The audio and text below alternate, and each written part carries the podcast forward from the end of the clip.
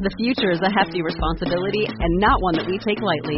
But then, taking things lightly has never been what Hefty is about. That's why we've created the Hefty Renew program that turns hard to recycle plastics into valuable resources like park benches and building materials. To participate, simply fill up an orange Hefty Renew bag with accepted items, tie it up, and drop it in with your regular recycling. That's it. It's that easy. It's time to rethink recycling with Renew. Particular valued resources may vary by geography. More info available at heftyrenew.com. This is the second episode in a two part series. Please listen to the Richland County Jane Doe Part 1 before listening to Episode 2. Please note that these episodes discuss medical procedures and decisions made by professionals. We are not experts in these fields and don't have information beyond their notations. There is discussion of autopsy and medical procedure in this episode. Listener discretion is advised.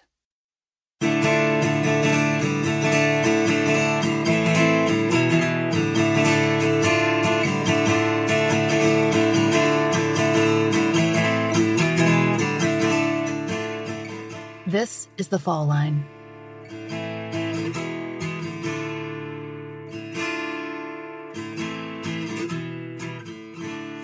Yeah, so she is one of perhaps the most intriguing of our cases because she looks like she would be so identifiable. We have her photograph. She was encountered at a hospital. It was a brief encounter of two days long, but she spoke with people. She must have interacted with members of the public or stayed with people, you know, and that's what's kind of is frustrating that no leads could be developed at the time in 1982 to to give her a name. Last time on the fall line, we began the story of the Richland County Jane Doe, a woman who was found on the streets of Columbia, South Carolina in 1982. According to the reports in her file, which were generated first in the Richland County Emergency Room and later at the South Carolina State Hospital, she'd been proselytizing in the streets. She told medical caregivers that she was the daughter of televangelist Oral Roberts, among other things. Based on their observations, it seemed she was experiencing a number of delusions.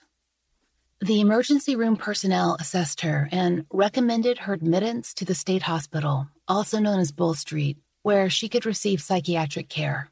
She had no identification and didn't give them her name. She offered her age as 38, though she may have been older. Later, it was noted that she would respond to both Jane and Virginia, possibly names offered to her by medical staff. The Richland County Jane Doe's chart was updated on a near hourly basis. On February 15, 1982, she'd been at the South Carolina State Hospital for less than a day. Although she'd had a bout of vomiting the night before, what the notes call, quote, a large amount of clear liquid, she had later eaten and interacted with patients and staff. Her first full day in the ward seemed calm, with the last note in her chart that she was, quote, up and walking around, wearing state clothing, talking with others, and cooperative. Her vital signs were taken at that time. She was only at the state hospital a short while, about a day. Without any way to share her medical history or conditions, the providers were operating with little information and were only in the early stages of assessing her condition when she had a medical emergency. Based on her chart and input from a former aide who was able to explain the hospital's process, we can reasonably say that the likely scenario is as follows.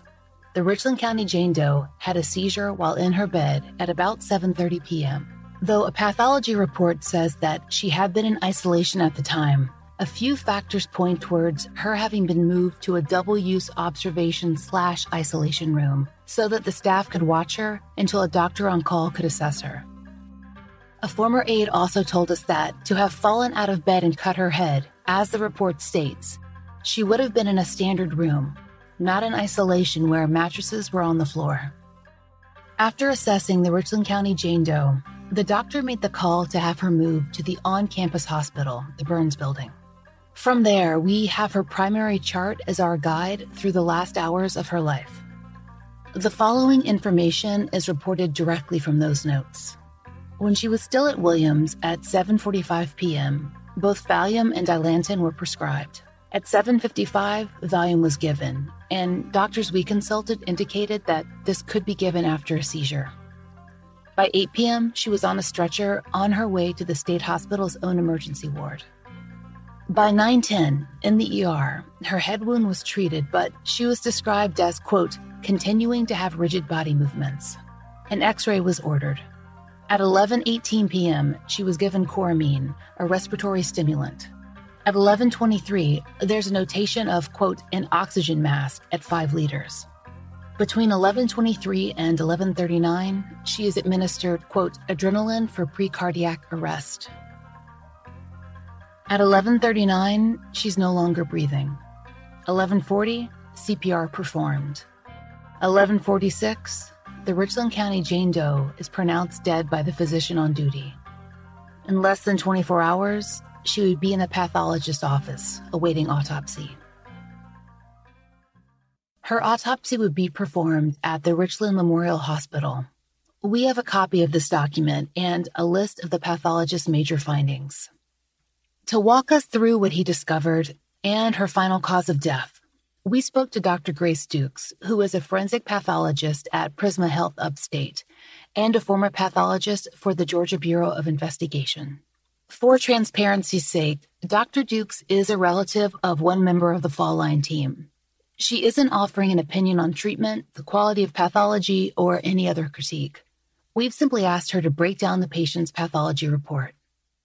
In the report, Jane Doe's cause of death is listed as respiratory insufficiency secondary to aspiration of gastric contents. The manner of death is listed as accidental. The major findings in the autopsy are the respiratory findings because that is what caused her death. I'll start with those. The respiratory findings include pulmonary congestion and edema. Anytime the blood vessels in the lungs become too full or congested, that's what's meant by congested, the fluid will potentially damage those vessels and start to leak out into the air spaces. And when you have the fluid from the blood leaking out into the air spaces, that fills the air spaces and you no longer get oxygen exchange, which is what usually happens over those air spaces in the lungs. So that's pulmonary edema. That's when you have fluid in the lungs that has leaked out of the blood. Also, part of the respiratory findings listed is focal intraalveolar hemorrhage. And just like I was talking about the fluid in the air spaces of the lungs, this is just hemorrhage into the air spaces of the lungs. This is actual blood leaking out into the air spaces, and that contributes to that contributes to that decreased gas exchange I was talking about. But that's less of a factor here than the pulmonary edema. The second finding in the respiratory system is extensive bilateral aspiration of gastric contents. So, aspiration into the lungs means something in the airway that's not supposed to be there that is forced by suction. And in the lungs, the suction part just means breathing, it's breathed in. So there is extensive bilateral aspiration, meaning there is aspiration of gastric contents that came up from the gastric system, crossed over into the airway, and then filled the lungs. And that means that this, he says that this happened bilaterally uh, and was everywhere. There was a lot of gastric contents. So normally our body has a mechanism, multiple mechanisms, where we can prevent gastric contents from filling our lungs. Uh, someone could potentially aspirate a small amount of fluid, for example, during sleep. But your body has ways to deal with that. Your body will close off its airway, or you will cough or do something else to clear your airway aspiration happens when those mechanisms fail and the gastric contents which have come up from the stomach then cross over into your airway and go down and can potentially fill your lungs as they did here. Another major finding for Jane Doe was a recent grand mal seizure by history. A seizure is just an abnormality in electrical activity in the brain that causes various changes in the body, including what people think of as seizing, where your uh, where your muscles contract abnormally having a seizure like this puts someone at risk for aspiration following that seizure. So, those normal mechanisms that prevent gastric contents from entering your airway are no longer working like they're supposed to. And after a seizure, you're at increased risk of aspiration. So, Jane Doe had bilateral aspiration of these gastric contents probably as a result of her grand mal seizure that she experienced shortly before.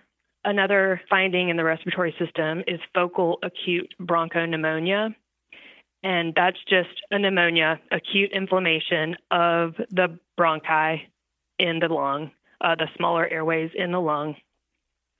This is caused by that aspiration. Anytime there's a foreign material in the airway, it's going to cause an irritation to those linings of the airway and they become congested and edematous, just like we were saying earlier. Fluid leaks out into the tissues. And as a result of that irritation, your body creates an inflammatory response to that area. So this focal acute bronchopneumonia is listed because Jane Doe aspirated gastric contents caused that irritation to her airway, and her body was in the process of creating an acute pneumonia of her airways. We also had questions about medical interventions, what was done or could have been done. We reached out to several doctors for their insight. We'd wondered why the Richland County Jane Doe wasn't intubated to assist with her breathing, but two different doctors we spoke to cautioned us in that area. According to them, there are just too many unknown factors at play, much more than we might understand from a necessarily brief note. Without all the information, we can't say one choice is better than another or that the outcome would have been any different. When the Richland County Jane Doe arrived at the state hospital, she was essentially a blank slate. No medical history to help them decide the best course of action. During our research, we came across stories of the hospital's successes and its controversies, no different than any other institution we've covered. One of the more disturbing incidents occurred in 1984 and was covered in William Buckeye's book.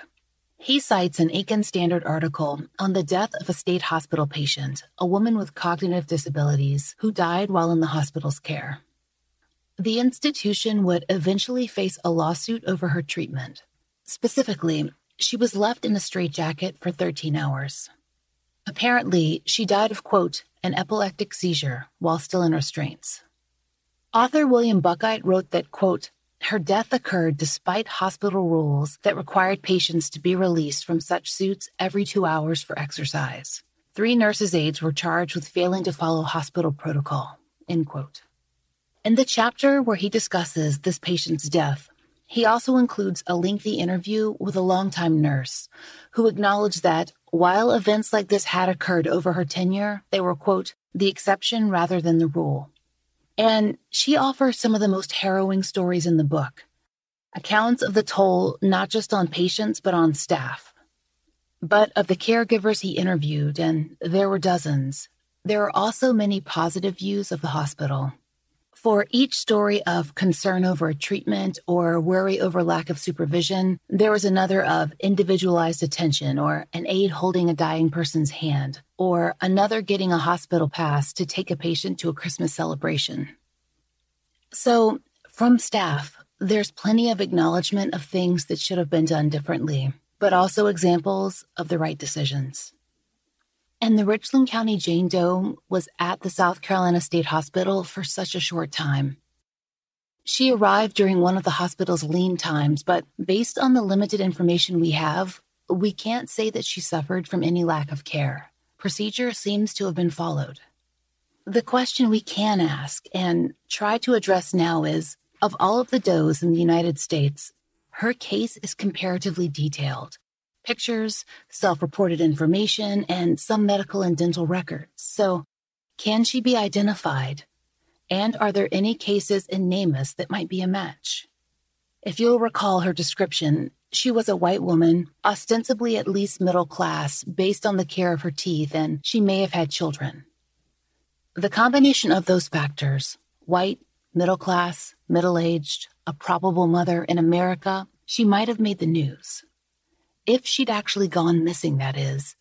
If she'd been in a group home or another facility, nothing was reported. Or was she with a caretaker who had indeed put her out of the home? Had she lost touch with family who didn't know to report her missing? There's a thousand possibilities. She'd be easy to recognize from her picture. She was a small woman, about 5'3, 130 pounds with blue eyes, brown hair, but it's her prominent cheekbones and deep set eyes that make her face memorable. Enough so that when we were searching through NamUs for possibilities, we came across only a few women that might, might be considered for further matching. But before we went through their databases, we wanted to know more about what had been done to identify her after her death. There's an early bulletin and forensic sketch in her file, something that was likely circulated to law enforcement in the 1980s. It was produced by the Richland County coroner. It's a good likeness, though she looks older in the sketch than she does in her state hospital photo, maybe even more than 50. On that flyer, they've managed to include everything she told them about her life, accurate or not, probably because her stories of the Sioux tribe of North Dakota, of being Oral Roberts' daughter, might ring a bell with someone somewhere. There isn't much activity in her case between the 1980s and 1990s, not on the coroner side of things.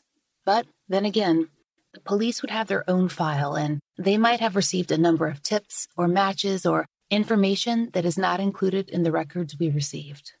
In our research, it's become common to discover that bodies have been cremated. Between stretched budgets and limited burial space, many counties have cremated remains, which are sometimes buried and other times toured with a coroner or the crime lab or a state agency. It just depends. That eventually happened in Richland too, but not in 1982 because some of the earliest John and Jane Does, dating back to the early 80s, were in a local cemetery, exhumations would be possible.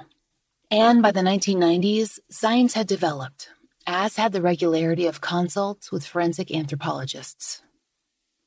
It's the willingness of a department and its budget that can make an exhumation possible. And as we told you last episode, the Richland County Coroner's Office is passionate about their cold case work.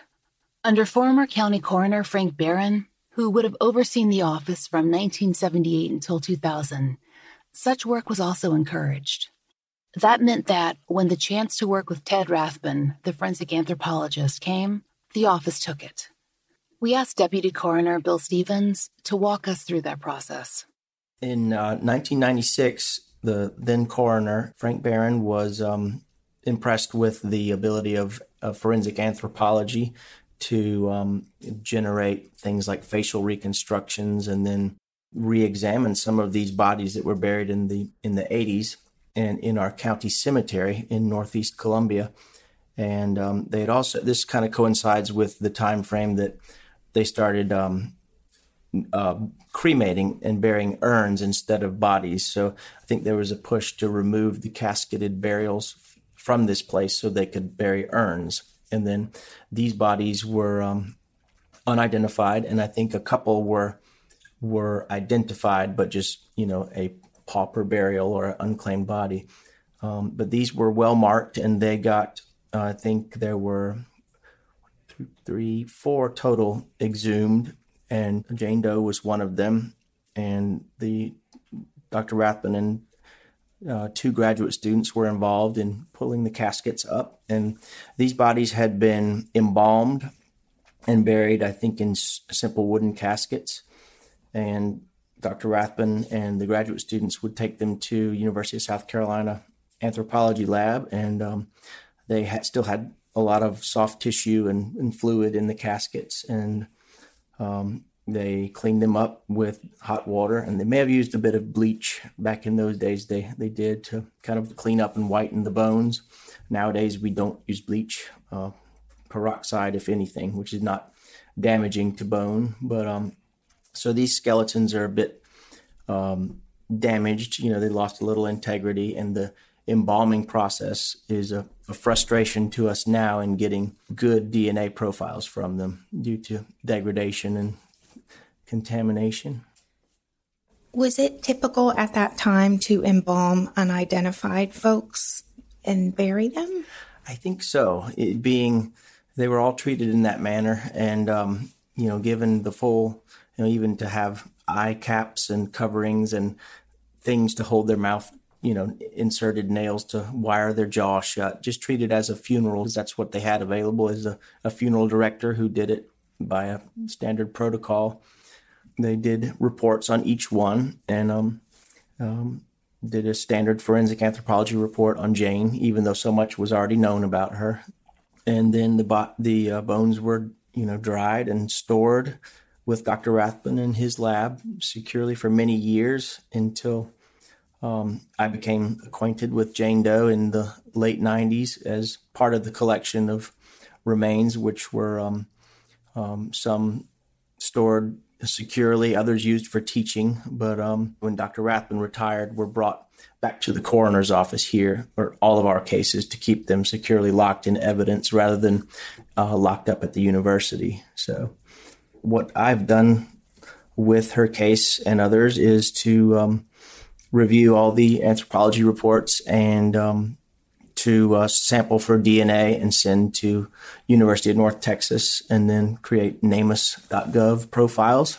As I can say, we probably compared Jane Doe to 15 or 20 uh, missing persons, and some of them with striking resemblances to her photograph. You know, very close physical resemblance, but um, been able to rule them out mostly with dental records. I mean, having her her dry bones and teeth.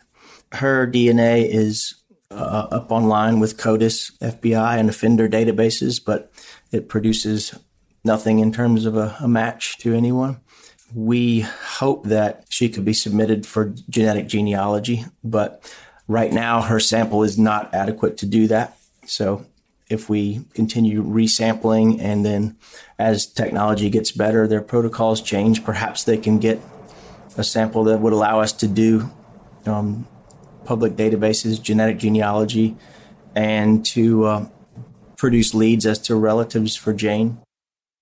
To better understand Dr. Rathbun's data, we spoke to Dr. Amy Michael, a forensic anthropologist and lecturer at the University of New Hampshire. Dr. Michael actually knew Dr. Rathbun, and we shared our files with her so she could offer her opinions on the Richland County Jane Doe. We were interested in what she could tell us about any features that might be specific or individual enough to aid in identification. So, Rathbun's report mentions a few pretty interesting um, features on this individual. Uh, there's uh, the first thing that popped out to me was that there's no trauma or pathology really noted whatsoever in her remains. And again, that's not unusual or any uh, by any stretch. And you know, you can of course suffer from all kinds of diseases that don't have skeletal correlates. But what I noticed that um, he said in particular uh, in the teeth were these grooves at the top of the teeth. And so um, he mentioned that this could be part of like habitual stressors or occupational stressors. And I think that what he meant by that was that sometimes we see these grooves in the teeth from like toothpick activity um, or using teeth as tools. So in cultures where um, in particular, we see these in women. When women are doing like needlepoint or needlecraft activities, they might uh, they kind of stick the needle in their teeth to hold it there. Um, but from my understanding of the report, these grooves are at the top of the teeth. They're not in the interproximal spaces, meaning between the teeth.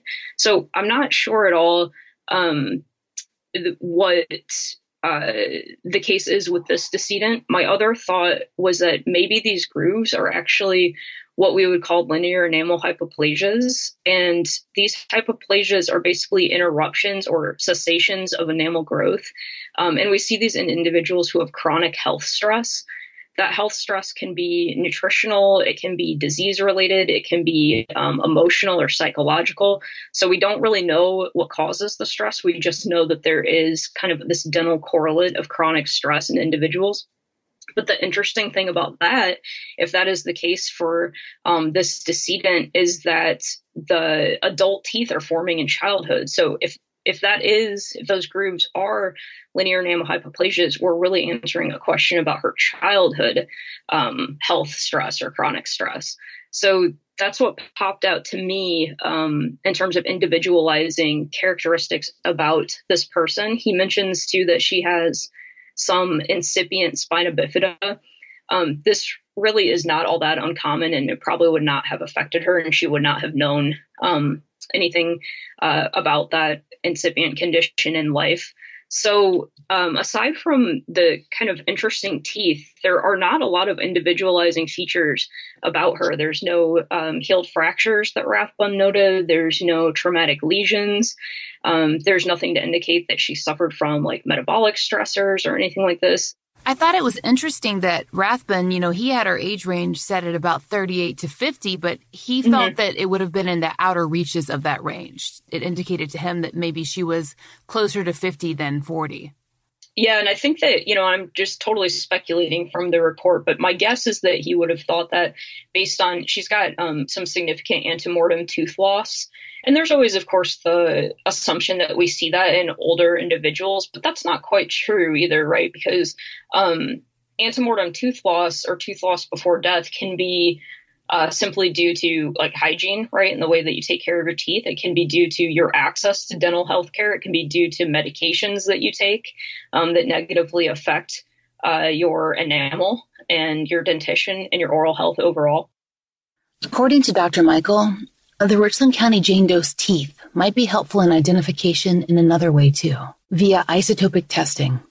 So, strontium isotope analysis is a great method to use if you have a forensic case of an individual of unknown origin. So, what strontium isotope analysis does is it essentially looks at uh, strontium signatures in the teeth to estimate where that person grew up. So as your teeth form in childhood, as your adult teeth form in childhood, um, you know, you're drinking the local water of wherever you grew up, and the strontium isotopes are kind of embedded into your teeth. So we use this in archaeology a lot, actually. Um, to determine if people that were buried in a particular place are local or non-local to that place. And it makes a lot of sense to use this in forensic cases too, because if you have an unknown doe, um, and you have you, are starting from scratch, you have no idea where this person came from, if family members are looking for them in California, but they were recovered in Louisiana or something like this, um, you might want to try strontium isotope analysis to estimate or to get just a sense of at least where they grew up um, during the time that those teeth were forming in childhood. Um, so in this case, I think that that would be great to do for Richland County Jane Doe because um, it's just completely unknown where she may have come from initially. Um, and of course, this the, the caveat to this is that the place where you grew up could be a place that you haven't lived in for for the greater part of your life, or at least for many many years. But it at least gives you another clue um, in the overall, you know, kind of schema of clues that you might need to um, help law enforcement uh, solve the identity of the person that you're looking for. Deputy Coroner Bill Stevens hopes that they can pursue a number of new testing avenues with the Richland County Jane Doe. It all depends on when the analysis becomes advanced enough to work successfully with degraded or bleached samples. The future is a hefty responsibility and not one that we take lightly. But then, taking things lightly has never been what Hefty is about. That's why we've created the Hefty Renew program that turns hard to recycle plastics into valuable resources like park benches and building materials. To participate, simply fill up an orange Hefty Renew bag with accepted items, tie it up, and drop it in with your regular recycling. That's it. It's that easy. It's time to rethink recycling with Renew. Particular valued resources may vary by geography. More info available at heftyrenew.com. Every day in America, 60 million packages are delivered, but we don't always know what's inside. He bent down to pick the package up. That's when the device detonated. Danger is everywhere, and no one is safe in Austin, Texas, as law enforcement hunts a serial bomber for 19 days. From Sony Music Entertainment, Campside Media, and Pegalo Pictures, this is Witnessed 19 Days. Subscribe on Apple Podcast to binge all episodes or listen weekly wherever you get your podcasts. While Bill Stevens waits for technology to evolve, he's not been idle. He's sorted through hundreds of missing persons listings on NamUs and the Doe Network, searching for someone who might possibly be a match for the Richland County Jane Doe. One of the most promising leads came through a NamUs user, a citizen just like so many of our listeners who spend their free time trying to match missing and unidentified persons. In this particular instance, the missing woman in question was Andrea Jean Coyle. Her physical stats are nearly identical to the Richland County Jane Doe's. Her age at the time of disappearance would have put her in the range, and she had extensive psychiatric inpatient treatment throughout her adult life. According to the Charley Project, Doe Network, and NamUs, Andrea, a Pennsylvania native, disappeared in 1978. There's very little information available from archival news sources on her case, but we were able to find a secondhand copy of an Altoona Mirror article published in 2008. In the piece, the author interviews Andrea's sister, Molly, who'd just submitted DNA swabs at the time of the article's publication, and she discussed her sister's history. She described Andrea as, quote, an introvert who'd experienced what she termed, quote, a nervous breakdown in 1971 and that Andrea had begun a series of shock treatments at a local facility.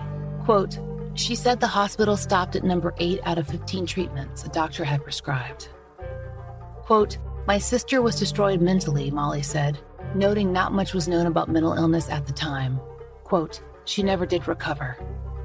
We don't have any other details about Andrea's treatment or the agency she was or was not allowed in making decisions about her own care. We do know that she married for a brief period and was later hospitalized again in 1973. After that, she only had intermittent contact with her family, as she spent much of her time traveling the US and also served for a year in the US military. Molly said that when Andrea had access and took her medications, things seemed stable. Per the Mirror, in late 1978, Andrea was living with her grandparents and attending classes. In fact, that December, she'd successfully completed her coursework and planned to go by the school to return her books and pick up her grades. She was carrying money, but no other identification. Her family never saw her again after that day.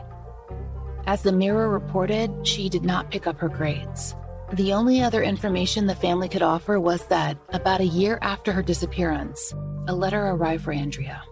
It was a mass mailing from the Unification Movement, pejoratively called the Moonies. They're a religious group that many considered and still consider to be a cult. After that, though, there was nothing.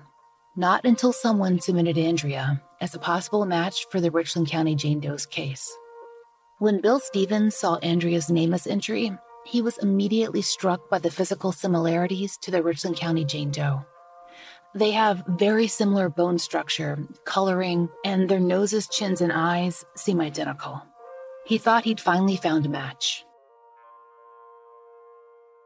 When the user sent us the possible match of Miss Coyle, we were ecstatic because, I mean, she looked like her. I thought um, very, very similar image. Her her stats were demographically pretty pretty similar, age age wise, height wise. We immediately submitted our dental records to the NamUs forensic odontologist and then our local one as well to get multiple opinions on the comparison of Miss Coyle and Jane Doe. They were so similar that, even the charting was was close. Um, so I sent them for two opinions and they ruled them out. I remember them calling both on the same day and just saying they are so darn close, but th- there's no way just because of one filling or one one tooth. Bill says there are other possible matches on their radar, but that they can't rule the missing persons in or out because of a lack of material, be that DNA or dental records or other techniques his office might apply. He keeps track and he hopes the information will eventually develop. Like Bob Bromage from season six told us, there's always new technology coming down the line. And these passionate cold case professionals, they won't stop. In our research, we came across a few other missing women whose photos and stats seem to roughly match the Richland County Jane Doe's. And though we shared them with Bill, we didn't find a photo so similar as Andrea's. We'll share those on our social media and website, though. Maybe there's someone out there listening who can offer more insight or a better match. In the meantime, the Richland County Jane Doe isn't the only unidentified persons case that the coroner's office is hoping to close. There's another case from 1983 that happened in proximity to the state hospital. Specifically, the Richland County John Doe of 1983, whose remains were found on a creek bank, quote, a short distance from the state hospital. Now, there may be no direct connection to Bull Street, According to local news reports, there was no male patient missing who matched the decedent's description. and he wasn't wearing state issued clothing. Whether he had been a patient at one point or involved in deinstitutionalization or possibly home insecure, we can't say. There were no injuries found on his body, and his cause of death remains undetermined. He was a black male of about six feet, 185 pounds, and was wearing black shoes, socks, pants, and a white undershirt or tank top. Famed forensic anthropologist John Rathbun worked on his case too, and he created a forensic bust in the early 1990s. We hope to tell you more about the Richland John Doe's case when the medical community is more available for interviews. This season was produced in the spring of 2020 as COVID 19 affected everything, including podcast production. For now, we'll share this John Doe's information on social media as well, and we hope to bring you more of the cases from Richland County in the future because the coroner's office and its employees are determined to close each and every one. We'll end where we began with the state hospital, tied in one way or another to both of these unidentified persons. Bull Street shifted form and shape several more times, consolidating buildings and other locations on its campus before its complete and final closure in 1996. Since then, the property has been sold, and there are plans for a mixed use development to take its place. When William Buchheit, the author of the South Carolina State Hospital Stories of Bull Street, interviewed its former employees, he found out that most of them didn't want to see that happen. I know there's been a push to change the hospital into a mixed use, more modern space. And in your book, it seemed like your interview subjects were against that change. The main reason for that is, like I said, that campus was there 200 years serving South Carolina's mentally ill population. It's a gorgeous campus that had very well maintained grounds, beautiful trees, beautiful gardens. It was a beautiful place to go to walk around. And it, it's one of the prettier um, parcels of land in Columbia for sure. Everybody was hoping that, or at least the former employees were hoping that some of the campus would continue to, to treat mentally ill patients in some way, shape, or form, or if not, that they would have some kind of mental health offices around there.